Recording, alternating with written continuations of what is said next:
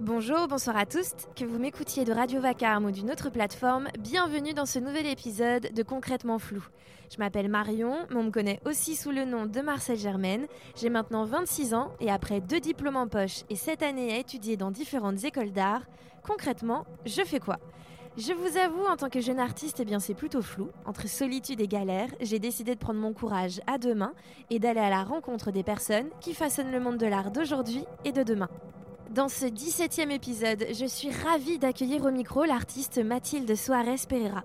Ensemble, nous allons découvrir son travail, son parcours, ses projets et ses conseils pour survivre en tant que jeune artiste. Elle va nous dévoiler son histoire personnelle liée intimement à ses œuvres. On va parler du métier de stripteaseuse, de transcognitive, du motocross, de cinéma et de bien d'autres choses. J'espère que cet épisode vous plaira. Je vous souhaite à tous une bonne écoute.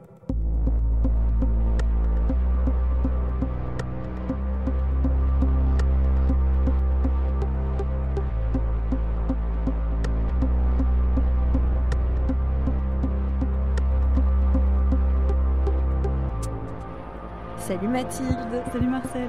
Comment ça va? Bah, Ça va très bien, merci. Je suis hyper contente. Je dis ça dans chaque épisode, mais c'est parce que c'est le cas. Je suis hyper contente d'enregistrer ce nouvel épisode avec toi.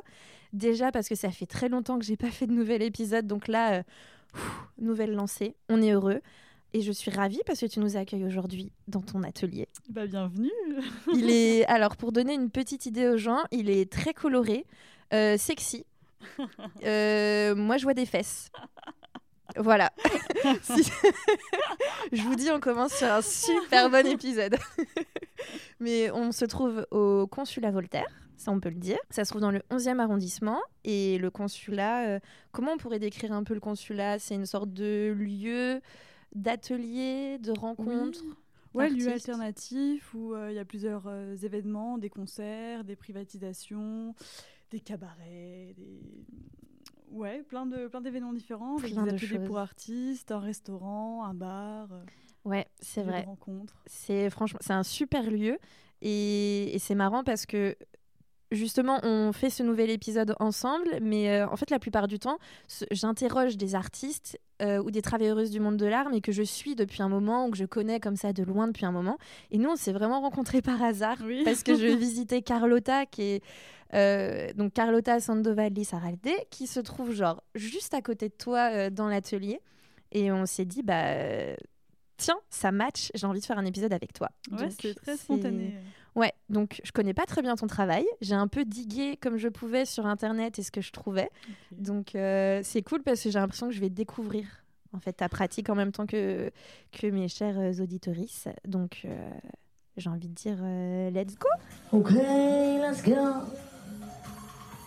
Pour un peu bien te présenter quand même, donc tu es artiste pluridisciplinaire, ouais. on va dire ça. On peut aussi inclure réalisatrice, oui. très clairement, performeuse. Ouais. Est-ce qu'il y a d'autres d'autres choses? Euh, Qu'est-ce que oui, j'ai plusieurs casquettes. Euh, bah, actuellement, euh, oui, je suis stripteaseuse aussi, mhm. qui qui se joint à ma pratique artistique. Donc c'est aussi important pour moi de le dire. Ouais, on va en parler un, peu plus tard. moi, du coup, j'ai découvert surtout ton travail via ton portfolio, finalement, qui est disponible parce que tu as un site internet. voilà, je vous conseille d'y aller pour avoir un peu plus d'informations et peut-être d'images, de visuels pour vous aider à peut-être mieux comprendre encore cet épisode. Et euh, moi, j'ai trouvé que tu avais un travail qui était hyper riche. J'ai noté genre puissant. Oh. Mhm. Attention, j'ai beaucoup aimé parce que j'avais l'impression qu'on allait à la découverte, euh, vraiment en immersion dans un monde qu'on connaît pas tellement, qui est un peu, euh, tu vois, genre malgré tout ce qu'on peut en dire, tu vois, qui reste un peu pudique, un peu mystérieux, tu vois. C'est pas très tu nous, tu nous emmènes un peu à la découverte de, de, personnes et on va dire d'un ouais, d'un monde qu'on n'a pas forcément euh, l'habitude, je trouve, de, de, connaître ou de ou voilà des gens qu'on n'écoute pas forcément. Donc euh, voilà, c'est très mystérieux ce que je dis, hein, je trouve. non mais ça, oui, ça, ça me parle. C'est très joliment euh, dit en tout cas. Est-ce que toi, comment tu décrirais du coup ton travail? Oui, bah, c'est ça en fait. Bah, de depuis toujours, j'ai toujours été dans plusieurs euh, milieux euh, sociaux différents. Et euh, une fois que je suis à l'intérieur de ces milieux-là, bah, je m'intéresse aux personnes. Et ce qui m'intéresse, donc ce que j'ai compris un peu sur le tard dans ma pratique artistique, c'est que je, montrais, je mettais en lumière ces personnes qu'on voyait pas forcément. Donc je montrais aussi un peu la, face cachée des choses. Et donc mon travail est toujours en connexion avec ce que je vis dans ma vie personnelle. C'est toujours lié. Oui, ma vie personnelle est le point de départ de mon travail. Mmh. Et, et, donc comme euh, actuellement, bah voilà, je, je suis euh, stripteaseuse. Bah, c'est un milieu, en fait, le milieu des travailleuses du sexe qui, euh, avec, que je côtoie, avec qui j'évolue, donc que je mets en lumière dans mon travail, montrer la face cachée et aussi avec toujours cette envie de déstigmatiser bah, le, milieu, les a priori, les préjugés. Et c'est vrai que c'est un milieu qui est très fantasmé et en même temps controversé. Donc ça m'intéresse de mettre en lumière ces personnes et montrer que c'est un travail. comme un autre. Comme un autre. Ouais. Et c'est vrai que pour moi, c'est tellement il n'y a rien de mystérieux là-dedans. Enfin, c'est tellement quotidien et coutumier que ça me fait rire quand. Enfin, sourire euh, quand, tu, quand tu dis que c'est pudique, parce que c'est vrai que des fois je me dis, ah, mais oui, c'est vrai que c'est pudique. Et parfois, quand. C'est le mot, genre, c'est très marrant de l'utiliser dans ce contexte-là, parce que je, je, pense que les gens sont pas très pudiques dans ce milieu. Mais, enfin, en tout cas, pas de cette manière-là. Mais, mais je trouve que ça. Je sais pas, moi, je, trouve que ça décrit bien ce, ce milieu euh, qui reste quand même bien secret, hein, finalement. Parce que. Euh, Ouais, oui, non, mais c'est toujours drôle d'avoir, oui, oui, oui, c'est vrai. Je, je m'en rends plus compte parce que pour moi, il n'y a mm. plus rien de secret dedans et, et, euh, et voilà. Mais c'est vrai que euh, parfois, quand je parle à des personnes qui sont hors contexte ou hors milieu, bah, euh, quand, je vois leurs yeux complètement grand ouverts ou alors qu'ils chuchotent certains mots, je suis là, mais je comprends pas. Enfin. ouais, mais c'est super marrant que tu dis ça parce que il y a pas longtemps, j'étais à une exposition. je me demande je pense que c'était à la ferme du Buisson, pour, je crois que ce sont les sillons. La, nouvelle exposition euh, qu'il y a en ce moment même. Et je discutais avec plein de gens que je connaissais pas forcément. Et à un moment donné, j'entendais des gens qui étaient assez euh, surpris parce que quelqu'un parlait euh, justement de son activité euh, dans le milieu du sexe. Et, euh, et j'entendais les gens dire oh, Non, mais c'est choquant quand même euh, de dire ça. Et puis, dans ce passage-là, on entend qu'il en a parlé à sa mère. et, et j'étais là, genre, je sais pas, moi, c'est pas que c'est mon quotidien. Je... c'est pas la première personne que je connais qui travaille dans ce milieu-là.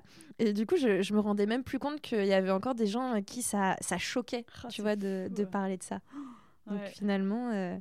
Mais c'est vrai que je me rends compte que euh, au final, on évolue dans des cercles où euh, mm. les personnes sont très averties à ça, on peut en parler ouvertement. Mais euh, dès qu'on part de ce premier cercle, bah, du coup, on se prend des murs. Enfin, du coup, je suis toujours surprise de voir des personnes qui sont complètement ahuries d'entendre ouais, des, des enfin je sais pas des propos de dire qu'on travaille dans ce milieu là euh, ouais. bah ça c'est la fameuse bulle des de l'art quoi. J'ai l'impression qu'on est vraiment dans une petite bulle et après quand tu sors de la bulle et que tu vas voir des gens du de d'autres mondes de d'autres bulles là tu fais oh c'est pas. Mm, mm.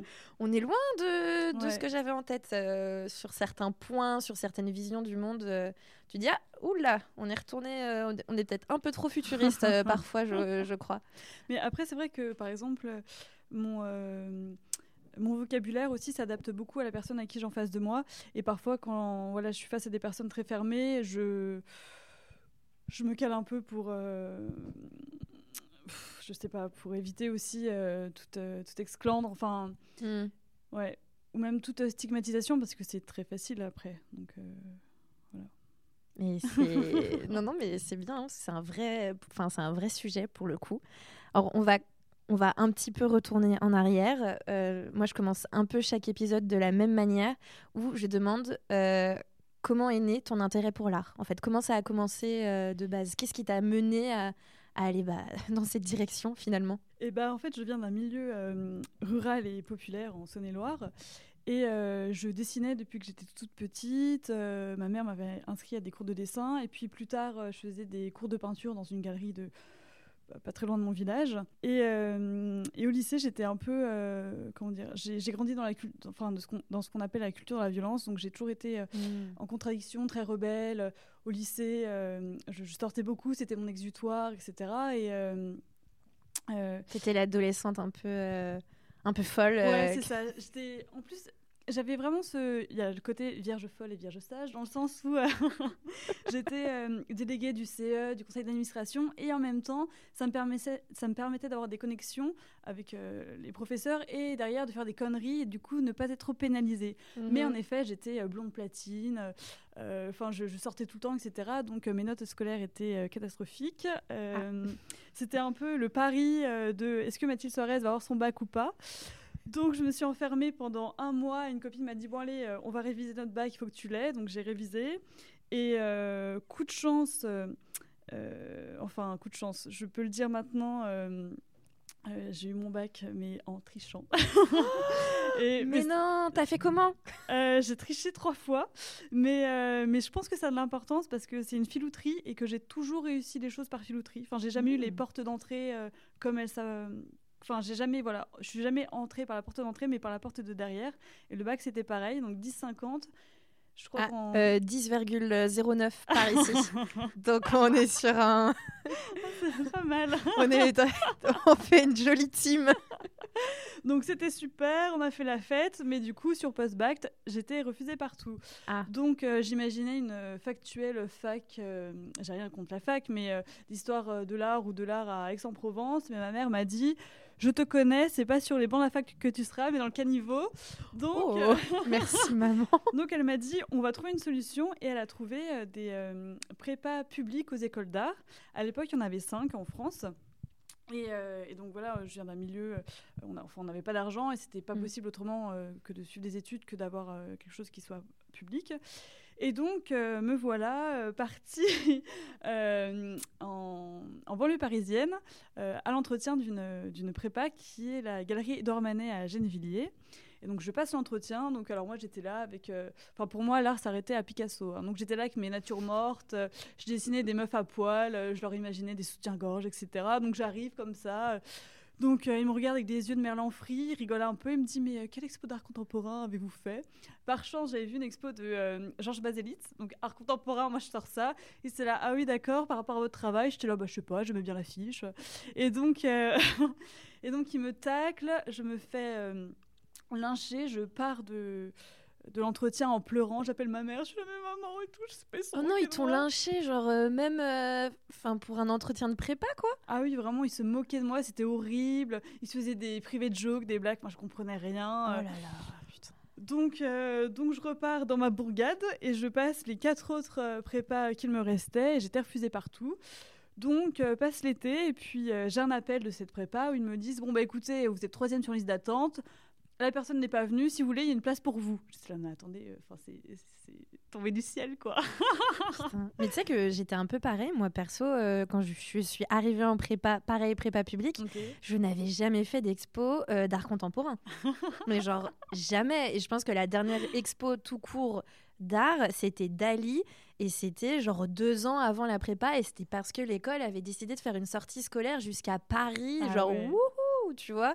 On emmène les petits bretons dans un car, on fait toute la route toute la nuit et on va faire une expo, tu vois. Enfin, et c'était seulement pour les gens qui étaient en L, tu ah vois. donc c'est vraiment. Euh, genre, euh, mais moi, mes prépas, ils étaient gentils, mais c'était pas des prépas de Paris, c'était pour ça. Ah ouais. Et d'ailleurs, pour la petite anecdote, j'ai su, euh, donc j'ai su quelques années plus tard que euh, le directeur et donc euh, le prof de photo à l'époque qui était dans le jury m'avait pris parce que euh, il fallait remplir le quota des personnes un peu comment dire en dehors, en dehors de Paris et puis qui m'avait trouvé très drôle. Donc je me suis dit bon comme quoi mon humour m'aura sauvé mais oh la vache. Mais Merci les quotas. Ouais, c'est un peu ça. en tout cas, j'en suis très contente euh, actuellement parce que du coup, je suis rentrée dans cette euh, prépa. Mm. Et, euh, et après, voilà, j'avais toujours aimé le cinéma. Pour moi, c'était vraiment un échappatoire. Mais mais sinon, à part ça, voilà, je connaissais rien à l'art. Donc, je suis arrivée, on me parlait d'un vernissage. Alors, moi, je me disais, un vernissage, on doit vernir des toiles, mais si on fait pas de toiles, qu'est-ce qu'on vernit? Je ne comprenais rien. Genre, vraiment. J'adore Il me regardait avec des yeux, c'était là, mais d'où sort-elle euh, On parlait d'une performance. Je disais, mais qu'est-ce que c'est que ça? Alors on me disait, oui, tu sais, on performe. Je disais, là, mais qu'est-ce que c'est? Mmh, Moi, j'avais toujours en image les, tu sais, des trucs un peu bizarres de blagues qu'on fait sur Arte, enfin, tu sais, des trucs un peu chelous, euh, tu sais, qu'on voit sur Internet et les gens se foutent de la gueule des performances. Et pendant très longtemps, je me suis dit, bah ouais, c'est nul en fait la performance. Genre, euh, ils font, enfin, ils ont l'air chelous les gens sur Arte là, qui, qui dansent sur des tables nues. Enfin, tu sais, oui, genre, c'est ça, euh, oui, vraiment le cliché. Ouais, j'étais là, mais qu'est-ce que je vais faire? Ouais, non, vraiment, je me disais, mais alors il faut que je bouge le corps, il faut que je travaille sur mon corps. Oh, je comprenais rien.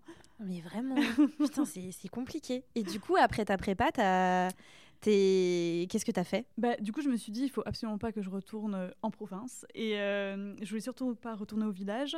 Donc, je me suis dit, là, t'as pas de chance, c'est ta seule opportunité, il faut que tu rentres aux Beaux-Arts de Paris. Mm. Donc, euh, voilà, je me suis euh, enfermée, j'ai travaillé, donc j'ai fait tous les fameux vernissages. J'ai compris qu'on ne vernissait pas des, des toiles, mais on vernissait avec du champagne. Ouais. Et, et donc, voilà, j'avais face à moi un monde que je ne connaissais absolument pas, qui avait un langage qui n'est pas le mien, qui n'était pas mes codes.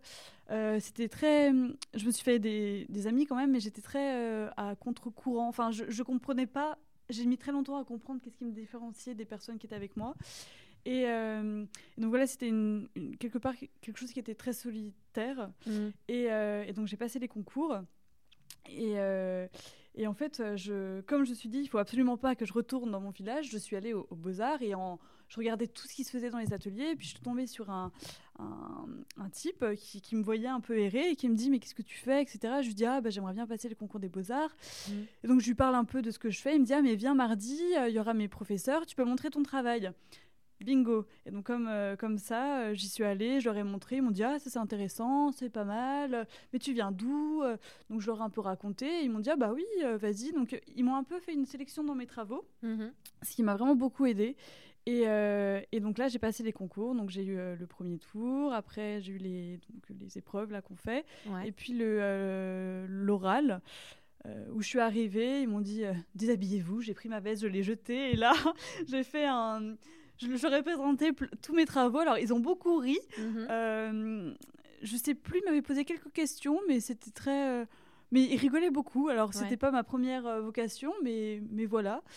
Et du coup ils m'ont dit que j'étais prise. Et donc là j'ai, je me suis assise et c'était, euh, je me suis dit ma vie va changer quoi. Genre je, j'avais du mal à le croire. Ouais. Ah ouais, genre The American Dream, mais version euh, Beaux-Arts. euh, tu t'es dit genre waouh, les Beaux-Arts de Paris Ouais, je me suis dit, euh, enfin tout ce que tout ça allait, que j'allais peut-être devenir quelqu'un, enfin que ça, j'allais, Mhm. j'allais quitter ce que, d'où je venais, que j'allais enfin euh, euh, peut-être vivre ce que je voyais dans les films. Bon, c'est très différent, mais mais du coup le cinéma qui était mon mon échappatoire où je voyais voilà ce, ce Paris qui est rêvé, etc. Je me disais mais là j'ai ma place ici enfin. Ouais. Ah putain, ça, j'adore. mais j'adore. Mais en fait, je me retrouve de ouf dans ce que tu dis. Je trouve ça trop marrant. Même si j'ai pas du tout fait mes études à Paris, mais certes, mais je me retrouve de ouf euh, là-dedans. Putain, c'est vraiment trop drôle. Mais en plus, j'ai un peu regardé, tu vois, ton CV, mais j'ai vu que tu as fait 1000 formations. Euh, oui. Ouais. Non, mais et des, trucs, et des trucs genre euh, hyper random pour moi parce que certes, je vois les Beaux-Arts de Paris, mais j'ai noté euh, qu'il y a de l'acteur studio, Ouais. euh, motocross, Oui. chant lyrique, transcognitive, Ouais. école de cirque, électrique. Mais genre, what? C'est un truc de fou. Genre, tu, tu enchaînes les formations. et Enfin, c'est trop cool parce que tu dois apprendre une tonne de nouvelles choses à chaque fois. Mais, mais genre, c'est un truc de dingue.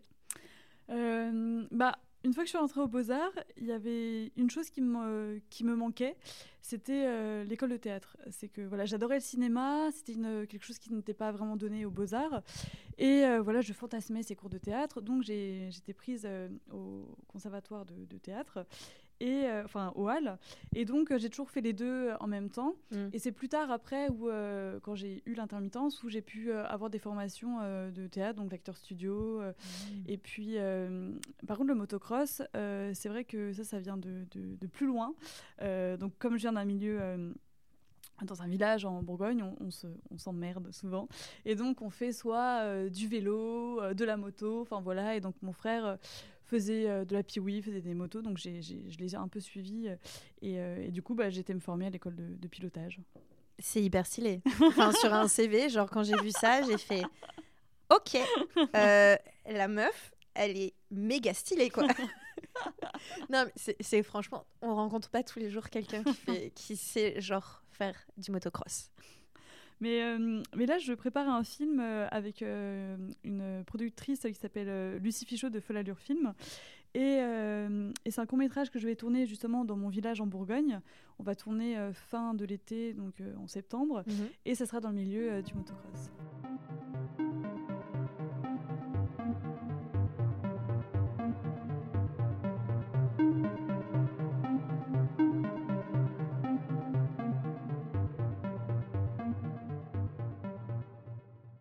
Comment ton travail, il a évolué genre tout au long de tes études? Genre comment t'es passé euh, de euh, ben je sais pas moi de la jeune étudiante euh, aux Beaux-Arts de voilà on va dire tes prémices et à ce que tu fais aujourd'hui en fait? Alors j'ai mis très longtemps avant de comprendre quelle était vraiment ma démarche artistique. Quand je relis mes premières démarches aux beaux-arts et maintenant, au final, elles sont pas si éloignées. Donc j'ai mm. toujours fait à peu près la même chose. Mais comprendre vraiment ce que je faisais, ça arrivait vraiment après les beaux-arts. Euh, j'ai toujours travaillé, euh, j'ai travaillé chez McDo euh, à mes 17 ans, enfin, et donc j'ai voilà, j'ai été dans plusieurs cercles, on va dire, et je travaillais aussi chez Leclerc la nuit. J'étais manutentionniste. Et, et, je relevais tout le temps les conversations qui s'y passaient. Pour moi, c'était un monde à part, la nuit en plus, avec des costumes, enfin des costumes, des uniformes. Enfin, il y avait beaucoup d'injustices, tout ça. Et toute cette matière-là, je l'ai réunie et c'était mon premier diplôme euh, aux Beaux-Arts, donc de troisième année, où j'avais créé euh, Soirée Co, Welcome to the Supermarket. Donc j'avais recréé un espèce de supermarché où euh, sur toutes les, les, publicités, les produits, il y avait ma tête. Et c'était mmh. une histoire que j'avais écrite donc d'une heure et demie qui racontait les euh, la vie d'employé euh, dans le supermarché, c'était une, pièce de théâtre chorale. Le spectateur était en immersion et puis en fait il y avait aussi la vidéo en direct. C'était à l'époque de Nuit debout et donc euh, on faisait, on mettait des pancartes dans Nuit debout comme quoi la manifestation était en soutien aux employés de Soirée Ressenco, derrière lesquels les, les, grandes publicités, la propagande se cachaient des injustices, etc. Et en fait je me suis rendu compte que tout mon travail parlait euh, de milieux sociaux différents que j'avais euh, fréquentés et montrait euh, les déboires, mettant en lumière en fait l'humain qui s'y cachait mm. et voilà montrait l'envers des choses. Et, et, donc ça j'ai vraiment compris donc après les beaux arts, mais ce premier diplôme m'a fait déjà me rendre compte de ça. Et, et avant aux beaux arts j'ai voilà, j'ai expérimenté plein de choses. Donc, je faisais du dessin, de la peinture, euh, euh, de la photo, de la vidéo. Et donc, souvent, ça, c'était euh, des choses en lien avec l'actualité, la politique. Et ça montrait, ça montrait toujours l'envers des choses. Voilà. Mmh. Mais c'était plein de petites expérimentations et je comprenais pas vraiment le lien entre elles. Ouais. C'est très flou. Oui, parce que ça, ouais, en fait, finalement, ça tournait toujours autour de tes expériences personnelles, mmh. quoi. Donc, enfin, je trouve ça assez dur en plus quand on est étudiant de se dire que, tiens, genre mon travail, il tourne pas autour de moi, mais de ce que je vis. Parce que j'ai l'impression que souvent, euh, enfin, je sais pas, moi, dans mon souvenir d'études, on, on, a tous un peu des grands sujets, des, des, grandes choses. Et en fait, se dire que tout simplement, je parle de ce que je connais et de, des personnes avec qui je suis et, et qui m'entourent. Genre, c'est c'est ok aussi. Oui, c'est ça, parce que je me, on me disait toujours oui, mais il faut qu'il y ait un lien. Mais je me disais, c'est quoi le lien entre ce voyage que j'ai fait en Grèce et la fin des JO et en même temps, euh, euh, je sais plus de quoi je parlais. Euh, je, je sais plus. Oui, c'était. Euh, je, je, parlais à l'époque. des, enfin, il y avait une polémique sur les personnes SDF, enfin bref. Mais mm. du coup, voilà, entre des liens, je, je comprenais pas. Je me disais, mais qu'est-ce que, qu'est-ce que je raconte? À qui ça va intéresser? Et du coup, le fait que ça soit soit des, voilà, mes proches, des choses que j'ai vécues, euh, euh, là où j'ai été, des personnes que j'ai fréquentées. Euh, dans mes travaux, on retrouve souvent bah, mon entourage. Mm. Enfin, je me mets aussi en scène, ou alors je, crée des personnages, surtout dans mes films de fiction, qui sont empreints des enfin comment dire, qui ressemblent, enfin qui sont comment dire, inspirés de personnes que j'ai fréquentées. Et souvent, voilà, il y, a la question d'addiction, de, ouais, ouais, qui revient. Mais c'est marrant parce que moi, je me retrouve beaucoup dans que ça soit dans ta démarche de travail, on va en parler un peu, euh, un peu après, mais même, euh, tu vois, genre quand je regardais un petit peu, euh, bah, je l'ai noté, enfin, t'en as parlé, Welcome to the Supermarket. Genre, j'ai été caissière pendant, ah pendant au moins 5 ans, tu vois, genre, j'ai vraiment été, pendant hyper longtemps, j'ai été caissière et le, monde du supermarché, mais moi, m'inspirait de fou. Ah, c'est incroyable. Et pendant parfois des heures, j'avais pas de clients. Moi, c'était beaucoup l'été. Je l'ai fait aussi à l'année, mais je me les, les, plus grosses journées que j'avais, genre je faisais 10 heures de caisse et, je m'ennuyais parfois à mourir. Et du coup, j'écrivais sur les tickets de caisse. Ah. Je, à chaque fois, genre j'écrivais et des histoires et des films et j'imaginais des comédies musicales, les gens qui dansaient sur les tapis euh, de caisse et tout. Genre, euh, je trouve ça mais tellement inspirant euh, ce, ce milieu-là. Et du coup, ça m'a fait trop marrer quand j'ai vu que tu avais fait quelque chose là-dessus. Mais en vrai, non, c'est assez marrant parce que du coup, entre ce que tu as fait euh, en tant qu'étudiante et ton travail aujourd'hui, oui. Euh, est-ce qu'il y a une grosse différence? Est-ce que genre il y a eu un truc de, par exemple, après ton ton DENSEP, est-ce que genre là tu as eu un, je sais pas, un truc en mode euh, bon maintenant je sais ce que je fais, je sais ce que je veux, hmm. je me tourne dans un sens et non. Alors juste, je voudrais dire une chose quand tu parles du supermarché qui me fait sourire et quelque chose que euh, qui parle euh, on va parler de lutte des classes. Enfin non, mais mhm. ce que je veux dire, c'est que on parle de supermarché, on adore ça. Et quand j'étais au Beaux Arts, tout le monde me disait, mais euh, oh Mathilde, la culture populaire. Enfin, on, se moquait souvent de mes goûts, pardon, je postillonne, mais de, de, couleurs, de musique, etc. Donc je m'étais vachement fermée avec cette culture populaire en fait qui m'a fondée. J'imagine mhm. que peut-être toi aussi. Oui, oui. Et le supermarché en fait m'a aidé à me reconnecter avec ça et et voilà, et j'ai lu récemment euh, une phrase qui m'a beaucoup touchée, je crois que c'est Édouard Louis, qui dit que euh, la bourgeoisie va s'amuser en fait à l'opéra ou au théâtre quand la classe populaire va s'amuser au supermarché. Et c'est vrai que moi, enfin, moi, j'allais rêver au supermarché quand j'étais petite. En fait, quand on allait à Leclerc avec ma mère, genre, euh, j'étais là, je viens avec toi. Et donc, j'étais dans les rayons, je regardais tous les trucs que je ne pouvais pas m'acheter. Le rayon CD, le rayon livre, excusez-moi, mais genre, euh, enfin, moi, moi, c'était le rayon CD, mon préféré. Je laissais ma mère faire les courses. Et à l'époque, à l'ancienne, hein, je parle, je ne sais pas si euh, ça, ça, va parler à d'autres personnes, mais tu pouvais écouter tes CD dans le rayon CD. Et ça, mon gars, c'était vachement bien. Maintenant, on peut plus faire ça. de toute façon, ça servirait plus à rien, je suis bête. Et puis il y avait ce truc aussi de toutes les, euh, je sais pas, les, packs de lait, les couleurs et tout. Et puis je fantasmais, voilà, c'est toutes ces familles, euh, enfin tous les qui étaient dessinés dessus. Enfin voilà, le supermarché était vraiment un, endroit d'évasion, je trouve. Mm. Non, mais je suis mais entièrement d'accord euh, avec ça. bah, du coup, on peut revenir à, cette fameuse question. Bah, comment ton travail a évolué, genre par rapport à, ce que tu faisais à l'école et mmh. du coup aujourd'hui? Euh, et bah du coup, euh, voilà, donc il y a eu le supermarché. Puis après, euh, voilà, je me suis rendu compte que ce qui m'intéressait beaucoup, c'était la mise en scène. Ça me permettait de relier tout ce que je faisais. Donc parce que j'ai voilà une pratique très pluridisciplinaire et le cinéma qui a toujours été là. Mm. Et euh, au Beaux Arts, euh, Noémie Lovski est, venue euh, ouvrir un, atelier et je me suis dit bah, c'est l'occasion de, de, faire du film. Et donc j'ai beaucoup écrit, j'ai travaillé le scénario, etc. Et j'ai fait un film de fin d'études qui s'appelait Le Virage qui est mon premier bébé. Et euh, qui est super. Ah, ah tu l'as vu? Bah ouais, je l'ai vu hier soir. Ah. J'ai mais j'ai tellement kiffé. Franchement, il est trop trop bien. Genre on, passe par une tonne d'émotions en le regardant, j'ai trouvé ça mais super. Mais vas-y parle sans euh, et donc, euh, et donc là, je me suis dit, mais c'est ça que je veux faire. de toute façon, ça permet de tout rassembler. Et puis, c'est des choses beaucoup plus concrètes que l'art contemporain. Euh, voilà, avec toujours cette idée quand même très terre à terre euh, de, à un moment donné de vivre de ce que je fais quoi. Mm. Donc j'ai commencé d'avoir l'intermittence et euh, donc là j'ai quitté les beaux arts avec ce film. le Covid étant que enfin le Covid quoi, oui bah pendant le Covid si j'ai écrit ouais pendant le Covid j'écrivais et et en même temps, j'avais, je ne sais pas par quel miracle, mon statut d'intermittence à un moment donné. Trop bien. Mais que du coup, tu avais eu grâce euh, à, enfin, en réalisant ce film Non, en fait, ce qui s'est passé, c'est que euh, j'ai commencé à travailler dans le cinéma. Mmh. C'est-à-dire que euh, j'avais la possibilité de faire un échange à, Los Angeles, à la CalArt. Et, euh, oh. Mais je ne l'ai pas fait parce qu'il fallait beaucoup d'argent à cette époque et je n'en avais pas. Mm. Alors euh, j'ai fait des stages dans le cinéma, j'étais assistante euh, décoratrice. Bon, la déco, ça ne me plaisait absolument pas. Moi, ce que je voulais, c'était la mise en scène. Mm. Mais je me suis rendu compte que c'était le cinéma qui m'intéressait. Donc après, j'ai commencé à bosser sur des tournages, auxiliaire régie, assistante mise en scène. Donc j'ai fait beaucoup de tournages de cinéma. Puis j'avais des petits rôles dans des séries de seconde zone. Qui m'ont permis d'avoir l'intermittence. Donc j'avais un peu coupé avec le milieu de l'art pour être vraiment dans le cinéma. Mhm. et, et, je vais parler de ma vie personnelle. Mais oh, attention.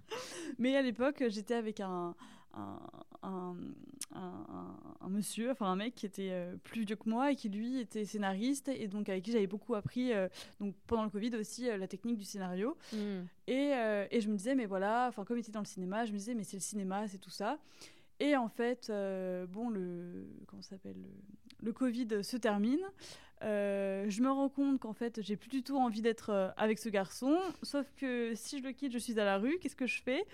Euh, J'entre dans les squats. Donc voilà, je suis récupérée par un collectif de squatteurs avec qui je, je vadrouille pendant à peu près trois ans. Mhm.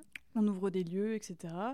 Et, euh, et, donc là, j'ai encore l'intermittence qui me permet de, vivre quand même, mais pas d'avoir, euh, pas de pouvoir payer un loyer, sachant que je rembourse aussi euh, mon prêt étudiant. Enfin voilà. Ah ouais. Et par contre, ma vie personnelle, c'est-à-dire les squats, vont alimenter mon prochain film qui s'appelle Refuge chromatique, qui est toujours en post-production parce que ça allie la prise de vue réelle et l'animation. Et donc voilà, donc je suis toujours dans le cinéma. Et, et donc ce film parle vraiment de, de ce milieu-là. Et après, je perds l'intermittence. Euh, et, je me dis, mais qu'est-ce qu'il faut que je fasse? Et ben, il va falloir que, que, je trouve un truc. Et une amie euh, qui est avec moi à l'école de théâtre me dit, bah, Mathilde, moi je danse euh, dans un club. si tu veux, tu y vas. Et puis tu négocies avec elle. Peut-être qu'elle pourra te faire des cachets. Donc voilà. Mais attends, parce que ok, c'est trop cool que quelqu'un te propose, pourquoi pas, d'aller danser dans le même club, mais déjà, est-ce que tu sais danser? Est-ce que tu connais un peu le milieu Genre, quand tu te poses la question? Enfin, tu vois, il y, a quand même. Ouais. bah, c'est-à-dire que. alors, non, je savais pas danser parce que je faisais. quand j'étais plus jeune, j'étais euh, championne euh, régionale de euh, vélo de course en section Benjamin. Donc je faisais vraiment des, des sports de garçons. Et, tu n'as pas fait modern jazz comme à peu près plein de gamines. Par contre, ma mère un jour me dit Bon, ma Mathilde, j'en ai marre de t'emmener en compétition tous les week-ends. Donc j'étais désinscrite en licence, mais j'étais inscrite au Pom Pom Girl. Et donc là, c'était l'enfer. J'étais plus grande que la majorité. J'en mettais des coups. Enfin bref, c'était catastrophique. Aïe, aïe, aïe. Donc non, je ne savais absolument pas danser. Donc euh, le milieu de la nuit, par contre, c'est un milieu que j'ai beaucoup fréquenté depuis, euh, enfin toujours. Donc euh, je dansais en soirée, mm. j'étais très familière avec ce milieu-là. Donc ça me dérangeait pas. Et puis de toute façon, j'avais plus le choix parce que de toute façon le squat, on, s'était fait virer. Enfin, il va falloir que, mm. il fallait que je paye un loyer. Puis ma pratique artistique me manquait énormément. Il fallait absolument que je retourne à l'art contemporain. Ça devenait vital. Donc je me suis dit, bah là, il va falloir remuer ses fesses. ah bah là, c'est le cas de le dire. Hein. Donc, euh, ma copine me dit, bah voilà, tu viens de la part de Nico, parce qu'elle partait à l'autre bout du monde. Donc, mhm. j'arrive là-bas. Euh, euh, la patronne me dit, bonjour, tu viens pour qui La part de qui? Je lui dis, bah de la part de Nico. Elle me dit, ok, est-ce que tu sais danser? Je lui dis... Oui, mais non. Elle me dit, c'est pas grave, tu vas apprendre. Viens la semaine prochaine, tu fais un essai. Je suis là, oh my god. oh là là là là. C'est trop bien. Donc du coup j'y vais. Euh, et euh, donc j'arrive, euh, elle m'explique pas du tout comment ça fonctionne. Elle me dit bon bah voilà, tu as trois passages, tu gagnes de l'argent sur des verres, sur des bouteilles, en faisant des shows privés, voilà. Donc je suis là ok. et donc je, je, monte à la barre. Donc là je vois un public de mâles dominants me regardant. Et euh, il fallait que je choisisse une chanson. Je me suis là, mais qu'est-ce que je vais prendre? Et je me rappelais du coup de mes années de lycée en blonde platine où je dansais sur Lady Gaga Just Dance. Oh waouh Et je dis Lady Gaga Et du coup, euh, Just Dance arrive. Et du coup, j'étais là, allez Mathilde, on y va J'aurais pas pensé à cette musique là, tu vois, pour faire un truc genre de striptease un peu sexy. Just Dance de Lady Gaga. Vraiment pas, vraiment pas celle-là, tu vois. Moi, j'aurais pensé à un truc un peu, euh, je sais pas moi, lancinant, enfin, je sais pas, un truc, euh, un truc un peu sexy, tu vois. C'est pas du tout sexy, Just Dance. bah, je me suis dit, je sais pas, il y a un truc un peu euh, d'empowerment, je vais, je sais pas. Ah, bah là, oui, ouais. T'as sauté sur les gens, ouais, quoi. Ouais, c'était un peu ça. Donc, je vais à la barre et du coup, genre, je, je, je sais pas, je jette, genre, mon espèce de de, de, de, je sais plus ce que j'avais, genre pas de peignoir, mais de, trucs. Et du coup, je commence à me dessaper sur ça en tournant autour de la barre comme je pouvais. C'est voilà, et ça s'est fini. On m'a applaudi. Euh, J'étais là, euh, qu'est-ce qui se passe? Et la patronne euh, me dit bon bah écoute tu es prise tu es très sympathique et puis les clients t'adorent c'est bon reviens demain je suis là ok j'adore je trouve ça trop bien et si elle m'a dit par contre il faut que tu trouves un, prénom mm. et, et, du coup bah, je m'appelle Andrea c'est sorti comme ça d'un coup? Bah, Quand j'étais plus jeune, je regardais un, film que j'adorais qui parlait du monde parisien, enfin à l'eau de rose, et le mec s'appelait Andrea, et c'était un, bourgeois parisien, et je sais pas, genre sa vie, ça me faisait, me faisait rêver. Et quand elle m'a dit comment tu veux t'appeler, bah, je me suis dit Andrea, comme lui. Putain, c'est pas mal, mais du coup, c'est assez enfin, c'est pas marrant, ça, ça, a plein de sens, mais ça me fait penser à, à du coup un travail, un projet que tu as fait. Alors, mais je sais plus c'est lequel parce que je l'ai pas. C'est peut-être que c'est pas lui. Ça serait pas genre The Generation? Ah oui, oui, Où justement, j'ai un petit peu écouté et, euh, et justement, je crois qu'au début, euh, les, les personnes que tu as interrogées ou qui racontent leur histoire, elles parlent de ce moment où justement euh, elles choisissent un prénom. Oui. Donc c'est assez marrant, ça me fait penser à ça. Bah, c'est quand j'ai quand j'ai commencé justement, donc on, ne t'explique pas comment ça fonctionne, donc tu es un peu livré à toi-même. Et juste la patronne m'avait dit ah bah va leur parler, elles sont sympas. Et, euh, et ces filles, donc qui sont euh, Yel, non binaires, euh, elles étaient hyper queer, rasées, avec des poils partout, euh, euh, plein de tatouages. Et donc, c'était en dehors des normes que, j'imaginais en tant que, que strippeuse. Ouais, j'avoue, moi aussi, j'aurais pas imaginé ça. Ouais, j'étais assez surprise. Et elles me disent Ah, t'es nouvelle? Je dis Ah, oui, oui. Et je leur dis Mais comment ça marche? Je fais Ah, t'inquiète, on va t'expliquer. Et du coup, ces personnes qui ont 10 ans de moins que moi, à peine majeures, m'expliquent comment ça fonctionne et euh, avec un rapport aux hommes qui vraiment, euh, moi, était, comment dire, déconstruisait tous les codes par lesquels j'avais été éduquée, quoi. Mm. Euh, le rapport aux hommes, l'empowerment, etc. Et donc, je me suis dit, mais c'est incroyable comment elles sont déconstruites, quoi. Et Surtout aussi jeunes comme ça. Ah, ça, c'est assez fou. Et donc, euh, voilà, le fait qu'elles aient conscience de leur euh, sexualité, le mettre à profit aussi. Et donc, voilà, j'ai fait euh, ce portrait audio de, de ces personnes-là, comment elles sont arrivées dans le milieu, et puis voilà, que, comment ça fonctionne. ouais, bah, c'est bien parce que j'allais te poser la question justement euh, si c'était genre une envie première de base de faire du striptease ou si c'était genre venu comme ça euh, par côté pratique et n'importe comment. Euh, mais en fait, c'était grave une opportunité qui est venue et tu l'as prise quoi. Bah, ça a toujours. ce milieu-là a toujours été là, j'ai toujours fréquenté ce genre de milieu, mais c'est mm. vrai que c'était vraiment parce que j'avais besoin, parce que j'avais pas du tout de moyens. Euh, aussi, euh, voilà, je, survivais entre guillemets en faisant des tafs dans le cinéma, mais ça me plaisait pas forcément, enfin d'être euh, régisseuse. enfin, c'est quand même hyper dur et en même temps c'est très compliqué parce que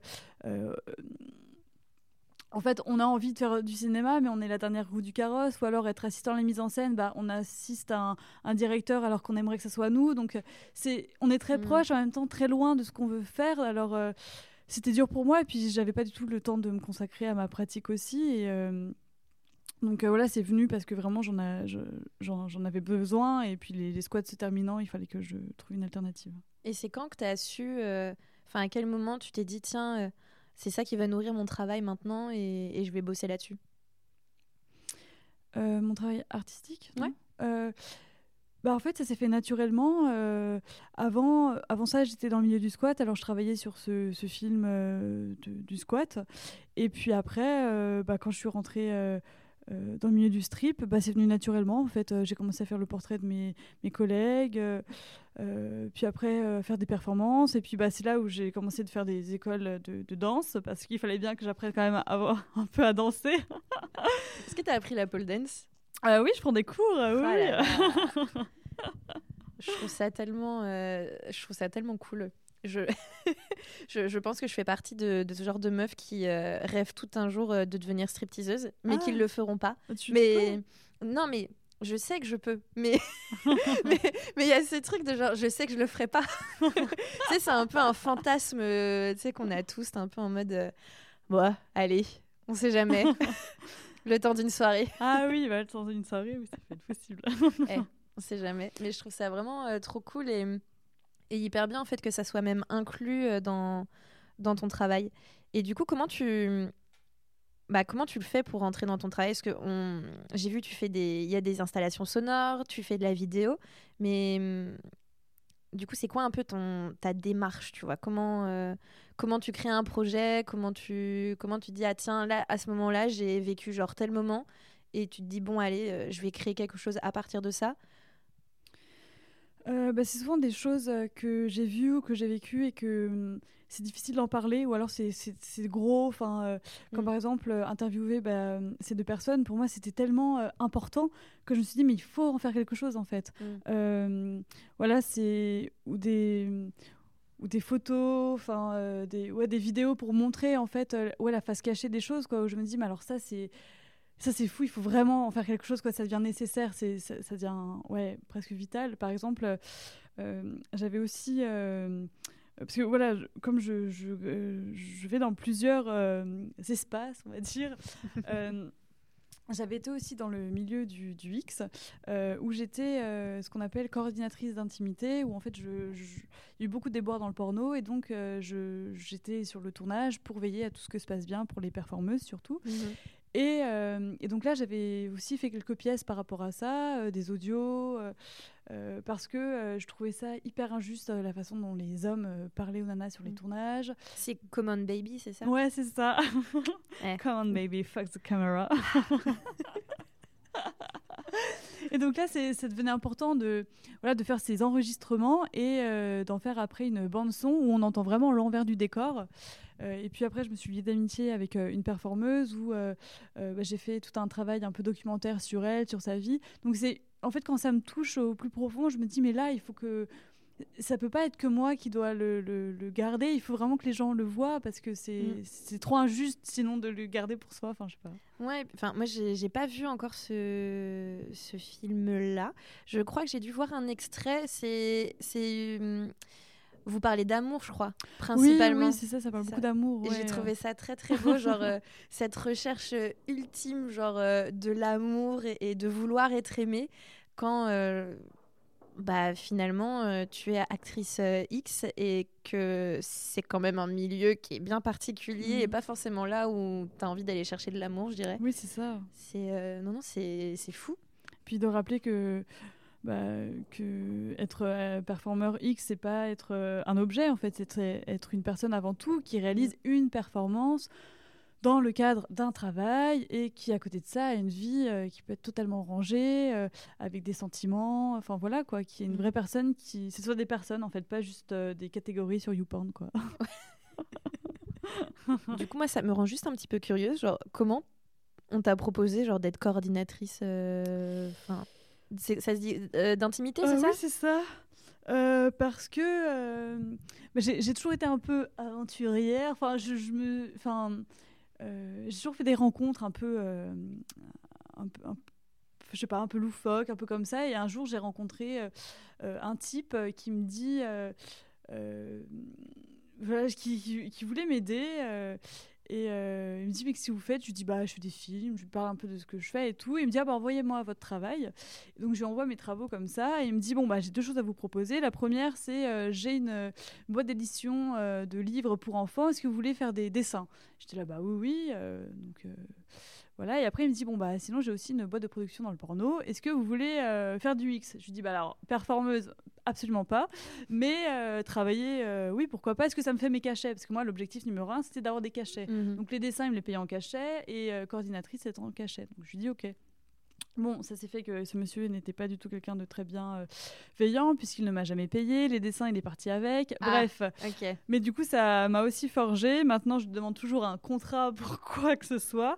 Donc voilà, juste aussi un conseil qui peut-être arrivera plus tard faire des contrats. Parce que moi, je me suis bien fait avoir, je ne sais combien de fois. C'est très, très, très important d'avoir une preuve de si quelqu'un vous embauche ou quoi que ce soit. Même c'est bien pour euh, le futur en général. C'est jamais la retraite ouais, non, c'est clair, non, franchement. Protéger son travail, parce que vraiment, euh, oui, j'ai travaillé trois mois pour ce type et faire des fucking dessins qui étaient de Au clair de la lune à euh, la mère Michel. Enfin, vraiment, ce ah ouais, euh, max. donc voilà, et donc du coup, il s'est barré avec ses dessins. Bon, j'y tenais pas trop, mais c'est juste que le temps que j'ai perdu, c'était un peu, rude. Ouais, non, c'est clair que ça donne. Hmm, faut faire attention. Ouais, vraiment. Vraiment prendre ça très très au sérieux.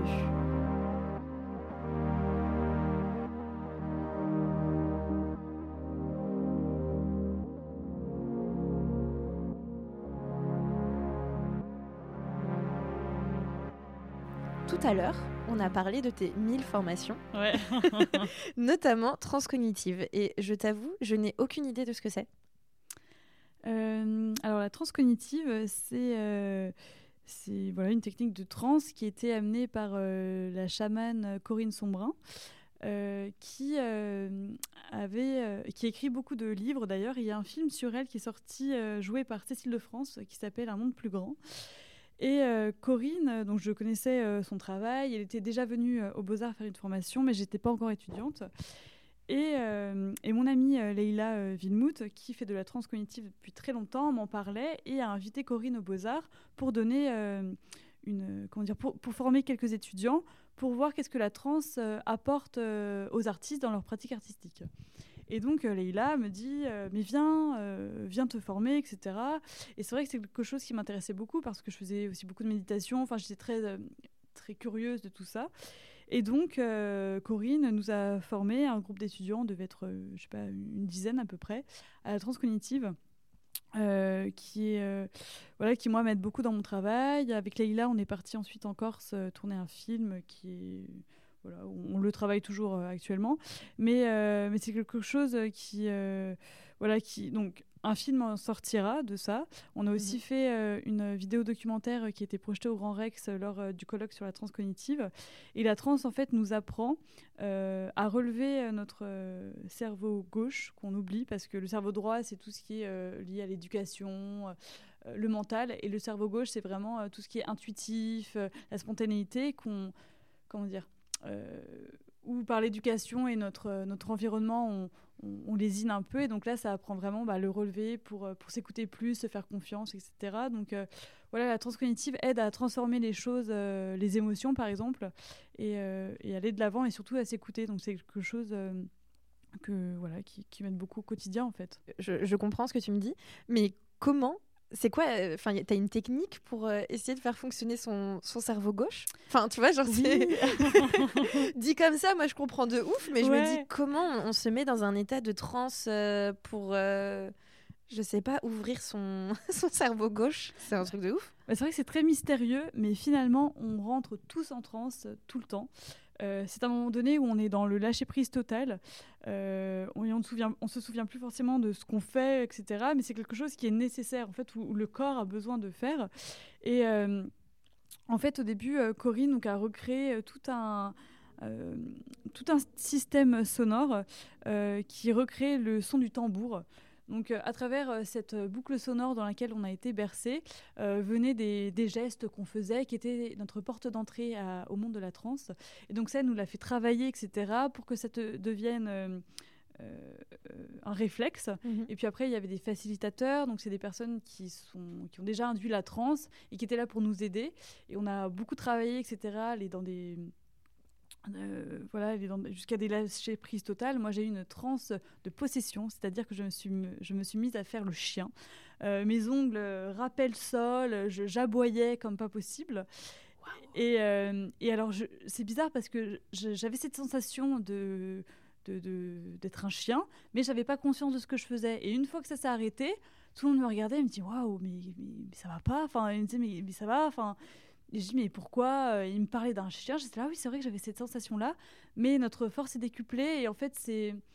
On vient nettoyer des choses, en fait, des espèces de mémoires qu'on a eues. Euh, euh, et, voilà, donc c'est quelque chose qu'on a appris. c'est très. J'ai beaucoup de mal à expliquer comment. Mais, mais voilà, il y avait. Il y avait, je sais pas, à peu près cinq personnes avec nous, dont Corinne, des, des chercheurs, des, des scientifiques. Et, et, voilà, on arrive à entrer dans, cette, dans cet état. voilà mais c'est complètement dingue. Ouais, c'est assez fou. Mais elle écrit beaucoup de livres là-dessus, euh, fait des, ouais, des conférences, des colloques pour, euh, voilà, pour, pour soigner aussi, parce qu'on se rend compte que ça peut, voilà, ça peut aussi aider certaines maladies, parce que le cerveau, en fait, est dans un, un, un état qui est celui proche entre la crise euh, d'épilepsie et la schizophrénie. En fait, le cerveau est dans un état qu'on n'a pas eu jusqu'à présent, en fait. Donc c'est, voilà, la, science cherche beaucoup là-dessus. C'est très. c'est hyper intéressant. Ça donne, euh, ça donne envie de, de, l'essayer en fait, de, de se dire. Euh, enfin, je sais pas. Euh, puis même, ça doit être hyper agréable de se retrouver. Ça doit faire peur aussi, mais de se retrouver dans un lâcher prise total qui, en tant que vierge, pas de ouf, tu vois, genre de lâcher prise totale. Enfin, ça fait genre ça fait longtemps là que j'ai pas eu un lâcher prise. ah ouais ouais non c'est assez dingue. Putain, je vais peut-être aller faire des petites recherches là-dessus moi. Ah ouais franchement je, je t'encourage. Hein. ça ferait peut-être du bien parfois.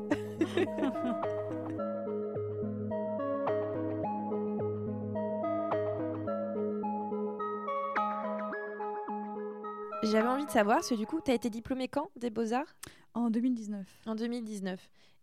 Est-ce que toi, euh, bon, tu t'es tapé le, Covid, c'est vrai, genre juste après, mais euh, comment ça s'est passé, on va dire, pour toi, genre ce, ce moment, enfin, tu vois, de l'après-école Genre, comment tu l'as vécu, même par rapport à tes camarades?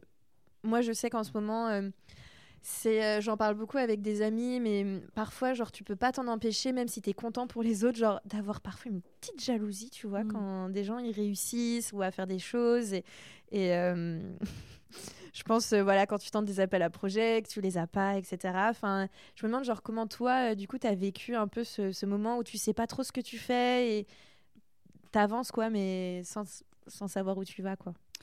Bah j'avais travaillé donc sur le virage, qui était mon film de fin d'études, et mon diplôme, c'est donc en fait j'ai eu le prix Repac le mardi, donc euh, champagne super, et le mardi je passais mon diplôme, qui s'est très mal passé.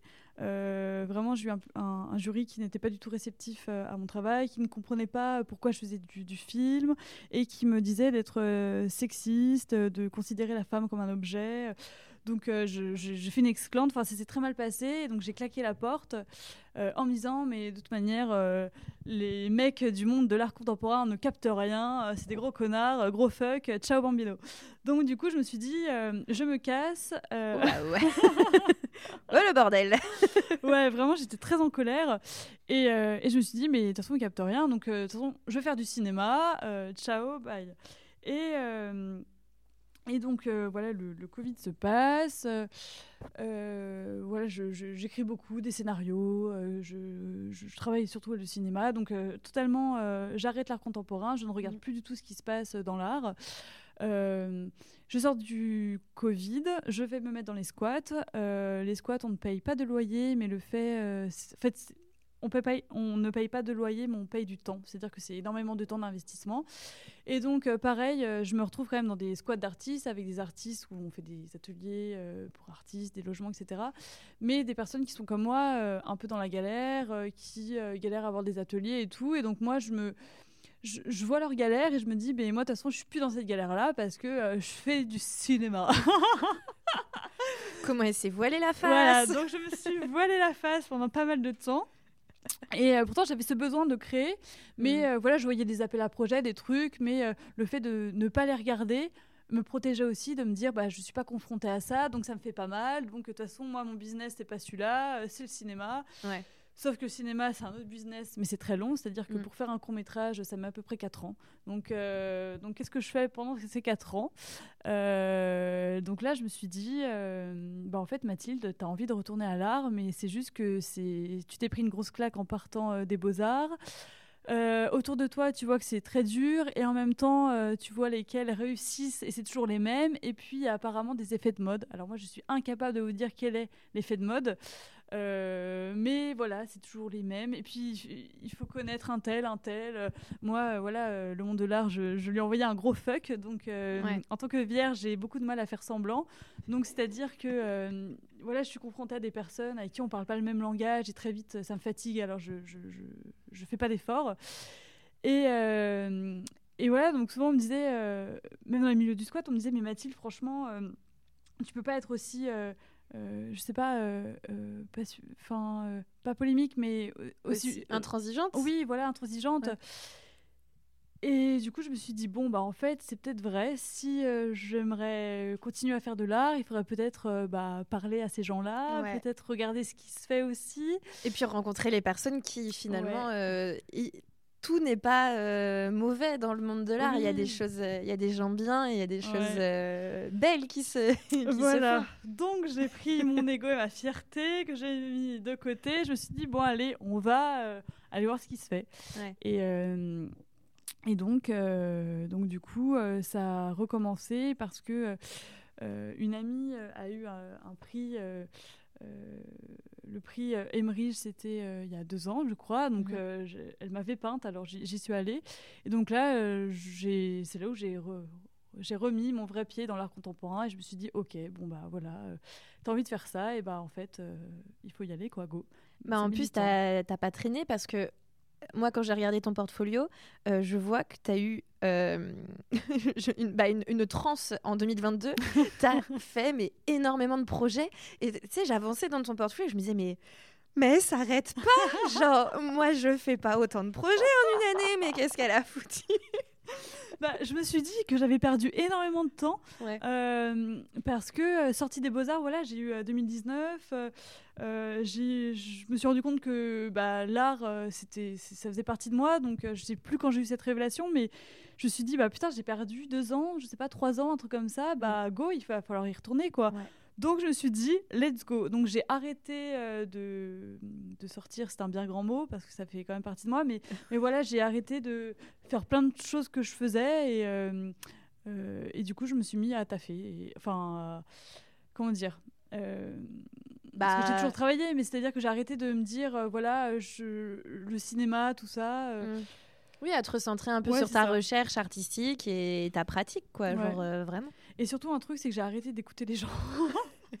ah bah ça. Parce que je trouve que voilà, dans le milieu de l'art contemporain, je pense que c'est un des milieux les plus fermés que du moins je connaisse et très bourgeois et, mhm. euh, et, ça parle beaucoup et euh, du coup euh, bah en fait faut arrêter de parler il faut y aller quoi donc du coup arrêter d'écouter les machins les trucs muches et faire ce qu'on a envie de faire et, et du coup bah je me suis beaucoup fermée finalement et essayer de m'écouter moi et de produire. Donc je me suis dit voilà il faut produire parce que si on veut retourner dans le game entre guillemets bah il faut produire quoi. Ouais, c'est ça et puis il faut montrer aussi des choses. On ne peut pas euh, enfin tu vois c'est compliqué si tu n'as rien à montrer, Oui, c'est ça parce que c'est exactement ça. J'ai un ami qui, qui, marche bien dans, le milieu de l'art contemporain, il me disait mais Mathilde, tu fais quoi? Je lui dis bah je fais des films, il me dit sont où tes films? Donc je pouvais lui en montrer un, il me dit les autres? Je lui dis bah ils sont en post-prod, il me fait bah non, bah pour moi il y a rien. je lui dis mm. bah si, mais c'est une économie qui est beaucoup plus lente, ça met du temps etc. Il me dit bah ouais, mais moi tu me racontes des films, moi aussi je peux t'en raconter que j'en ai 12 mais là euh, là j'en vois qu'un. Donc ça m'a fait un peu un coup, mais je me suis dit, c'est vrai, il a raison, parce que, euh, mm. ok, je, veux faire du cinéma, donc c'était une économie qui est longue, mais à côté, il faut pas que j'arrête euh, ma pratique mm. euh, artistique. Mais ce qui est intelligent, parce que justement, sur ton portfolio, j'ai vu que bah, parfois tu mets bien que c'est un post-prod, mais on peut quand même avoir un extrait, mm. des, images, des choses, et ça aide, ça aide en fait à, à se donner une idée et à voir, et j'ai trouvé ça très intelligent de faire ça. Ok, cool. ça peut donner des conseils à, certaines personnes. De voilà, genre il faut parler de vos projets, euh, même si vous êtes euh, en plein dedans. Genre, euh, enfin, mettez-le dans vos portfolios parce que de toute façon, ça, ça vous coûte rien de, le, faire en fait. Work in progress quoi. Puis en plus, c'est vrai que à ce que j'ai compris récemment, c'est que dans les appels à projets, tout ça, ils regardent pas les films, donc ils demandent des extraits. Alors autant en préparer un et puis on le balance. Mmh. Non, non, c'est clair. Et euh, bah, justement, en parlant de projet, euh, est-ce que euh, actuellement, bah, tu as parlé de ton prochain film là, qui, qui va être tourné, mais est-ce que tu as d'autres. est-ce que tu as des, des, projets à nous, à nous faire découvrir Est-ce que tu as, je sais pas, des, des choses Qu'est-ce qu'il y a pour toi dans le futur? C'est ça que je veux dire. et eh bah oui, donc il y a ce film euh, bah, qui, est qui est mon deuxième euh, grand bébé, on va dire, parce que ça fait très longtemps que je travaille dessus. Et, euh, et voilà, donc c'est un film qui est produit, donc c'est une, une, autre économie, donc ça engage beaucoup de temps, etc. donc pour fin septembre. Et euh, entre-temps, bah là, euh, j'ai euh, le film que j'ai fait sur mon amie Cléa Gauthier, donc Pornstar, qui va être projeté au festival à Bruxelles, le Porn Festival. Donc ça, c'est next step. Et puis, je prépare au consulat même. aidée par Faustine qui m'aidera donc à la, production, je vais organiser un, mon premier cabaret strip show.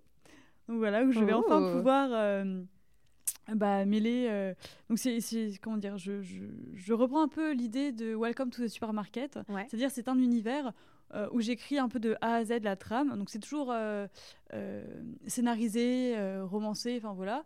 Et donc, ce strip show cabaret va raconter, faire un peu un tour du monde de euh, des femmes à travers l'histoire qui ont été, euh, euh, qui ont, comment dire, qui ont été des, les maîtresses d'hommes politiques et qu'on a, qu'on a moins vues. Et du coup, je redonne un peu la visibilité à ces femmes, rejouées par des performeuses. Donc, il y aura du, de l'effeuillage, de la pole dance, du cerceau, enfin, à travers plusieurs, plusieurs techniques. Voilà, c'est un espèce de cabaret un peu queer. mais c'est trop bien. Ouais. c'est trop cool. Je, je viendrai. Ah bah oui, avec grand plaisir. Donc c'est fin juin. Oh, j'adore. ok, je serai là. Je serai là euh, pour sûr. Trop bien. Alors du coup, bah, on arrive à la dernière question. Euh, ma fameuse question. Euh, donc tu peux reprendre tes petites notes. on se retrouve entre vierges. Enfin, c'est là si vous pouviez voir la table où on discute. C'est moi j'ai mon carnet habituel avec 1000 listes et c'est bien parce que Mathilde elle a fait la même chose. Des vierges. Et, Parfait. Et oui. Donc quels sont tes conseils que tu peux donner à des jeunes étudiants ou moins jeunes, des artistes euh, Qu'est-ce que tu peux nous, nous donner? Euh, Alors, les conseils que je donnerais, déjà, c'est faire les choses euh, pour soi, que ça nous plaise à nous. Parce qu'on en reçoit le besoin, parce que c'est personnel, voilà, parce que c'est nécessaire. Euh, et à partir de là, du moment qu'on est content de soi, parce qu'on fait les choses pour soi, on n'attend rien. Donc on est beaucoup moins déçu et je trouve que c'est une façon aussi de se protéger.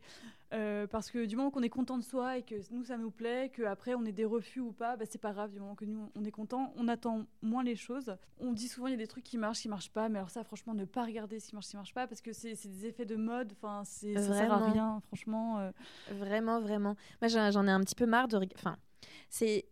On va dire, il y, a deux économies de l'art. Il y a, l'art qui, euh, qui est très décoratif, euh, qui, est, qui, est, beau, qui se mm, vend, mm, ou mm. des choses comme ça.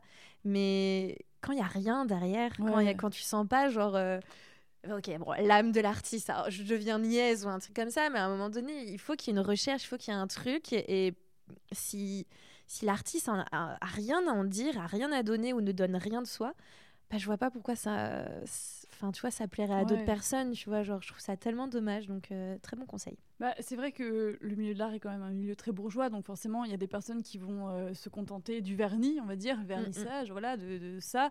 Mais donc ça peut marcher un temps mais donc c'est effet de mode etc mais à un moment donné euh, si on creuse et qu'il n'y a rien bah enfin non c'est pas du tout possible. Donc vraiment ouais partir de soi et, et, et s'écouter quoi. Et puis comme je sais pas genre enfin, je reprendrai cette, grande phrase de France Culture que la petite histoire croise la grande histoire. enfin, que vraiment, que voilà, ce, qu'on veut dire, même si on ne trouve pas le sens tout de suite, bah, ça croise forcément la grande histoire, parce que ça part de soi, on est humain. Mm. Voilà, donc je dirais ça. Euh, aussi de ne pas écouter euh, trop les avis des gens et rester focus parce qu'on rencontre toujours plein de gens qui ont plein d'avis incroyables sur plein de choses. Donc en fait, non, il faut surtout s'écouter soi. Ne pas trop en dire parce que ça va vite. Euh, euh, on est vite jugé, on peut vite se décourager aussi. Euh, et puis voilà, choisir vraiment les personnes à qui on a envie de partager des choses, avoir des retours. Euh, se méfier aussi beaucoup des professeurs en école d'art. Qui, peuvent être, qui peuvent être de très bons artistes, mais pas forcément de très bons pédagogues. Il faut très bien s'entourer. C'est vrai que ça là-dessus, mais je pense que les étudiants en école d'art, ils le savent. Ouais. on, le, on les reconnaît assez facilement, les mauvais pédagogues. Donc, euh, donc voilà, choisir bien ses interlocuteurs et, c'est important d'avoir des retours sur son travail, mais bien choisir les personnes à qui on fait ses demandes et pas n'importe qui, pas tout le monde, parce que sinon ça perd aussi son essence et puis on peut se perdre aussi là-dedans. Un conseil aussi que j'aimerais donner, c'est euh, ne pas oublier d'où vous venez. Euh, alors moi j'ai mis très longtemps avant de comprendre le décalage que j'avais quand j'étais aux Beaux-Arts, venant d'un milieu populaire. Et et en fait, c'est euh, bah, vraiment quand j'ai voulu remettre les pieds euh, dans l'art contemporain que, euh, que voilà, j'avais toujours ce décalage. Et j'ai une amie, je peux la citer, Annabelle Agbogodo qui me dit mais Mathilde euh, pourquoi tu tu lis pas euh, ce que raconte Édouard Louis euh, Didier Ribon? Je lui dis mais qui ça et tout? Elle me dit bah oui c'est c'est transfuge de classe. Et je lui dis c'est quoi? Elle me dit bah tu connais pas les transfuges de classe? Je lui dis bah non qu'est-ce que c'est? Elle me dit bah va lire. Et je fais ok ok. Et donc là je découvre tout un panel littéraire que je ne connaissais pas. Et j'étais très en colère. Alors contre qui j'en sais rien. Mais je suis là mais pourquoi on m'a pas parlé de ça avant? Et Et donc, en fait, ce que j'ai envie de dire, c'est que moi, j'ai renié vraiment euh, de là où je venais pendant très longtemps. Euh, j'avais honte. Et puis, si, j'avais quand même découvert Roland Barthes qui parlait de mythologie, où les très riches voulaient ressembler à des pauvres, et les pauvres, euh, voilà, mhm. ressemblaient à des très riches. Donc, je, je, masquais toujours ça, je, n'en parlais pas trop. Et, et en fait, ça, ça fait ce que, ce que je suis, dans ce que vous êtes, et vraiment ne pas avoir honte d'en parler. Euh, parce que c'est très important et c'est aussi euh, ce, qui, ce qui fait notre parcours. quoi. C'est aussi une singularité. Alors euh, voilà, moi j'ai mis très longtemps avant de m'en rendre compte, vraiment après les beaux-arts. Et je pense que c'est très important de voilà de pas renier ça et d'en faire une force. J'ai, mais c'est un excellent conseil et je trouve que ça, ça revient toujours avec ce que j'ai tendance à dire dans les épisodes, c'est il faut être honnête. Ouais. Faut être toujours honnête avec d'où on vient et ce qu'on fait et avec notre travail et avec les autres et tout fonctionnera. Ouais, exactement. J'y crois fort. Euh, autre conseil, euh, ne pas se comparer. Alors ça, c'est très difficile et puis je pense mm. qu'on le fait tous et c'est inévitable. Ouais. Mais on est tous différents et euh, on a tous une essence et vraiment il faut s'écouter quoi, vraiment pas regarder parce que ça peut marcher pour quelqu'un à un moment et puis nous plus tard. Enfin voilà, rester, rester focus, vraiment, vraiment ça. Et une phrase que je trouve très importante, qui m'a été dite par euh, Jean-Luc Villemout, qui était mon prof au Beaux-Arts, qui est décédé aujourd'hui, mais qui est pour moi une des. peut-être la rencontre la plus importante que j'ai fait au Beaux-Arts. Et euh, il disait euh, l'important, c'est de durer. Et je crois formellement ça, c'est qu'il faut rester constant. Ne pas baisser les bras, euh, voilà, il y a des coups de mou, etc. Mais toujours trouver du plaisir dans ce qu'on fait. Euh, avoir une activité aussi à côté, c'est important. Euh, je dis n'importe quoi, faire du sport, je sais pas, faire du vélo, enfin n'importe quoi, faire un truc pour qu'on soit épanoui parce que je pense que c'est ça se ressent aussi dans notre travail. Mm. Donc, donc voilà. Et bien sur ces belles paroles, j'ai envie de dire merci Mathilde pour ce moment. C'était très chouette. Et puis euh, à bientôt. Et bien très vite Marcel. Merci beaucoup.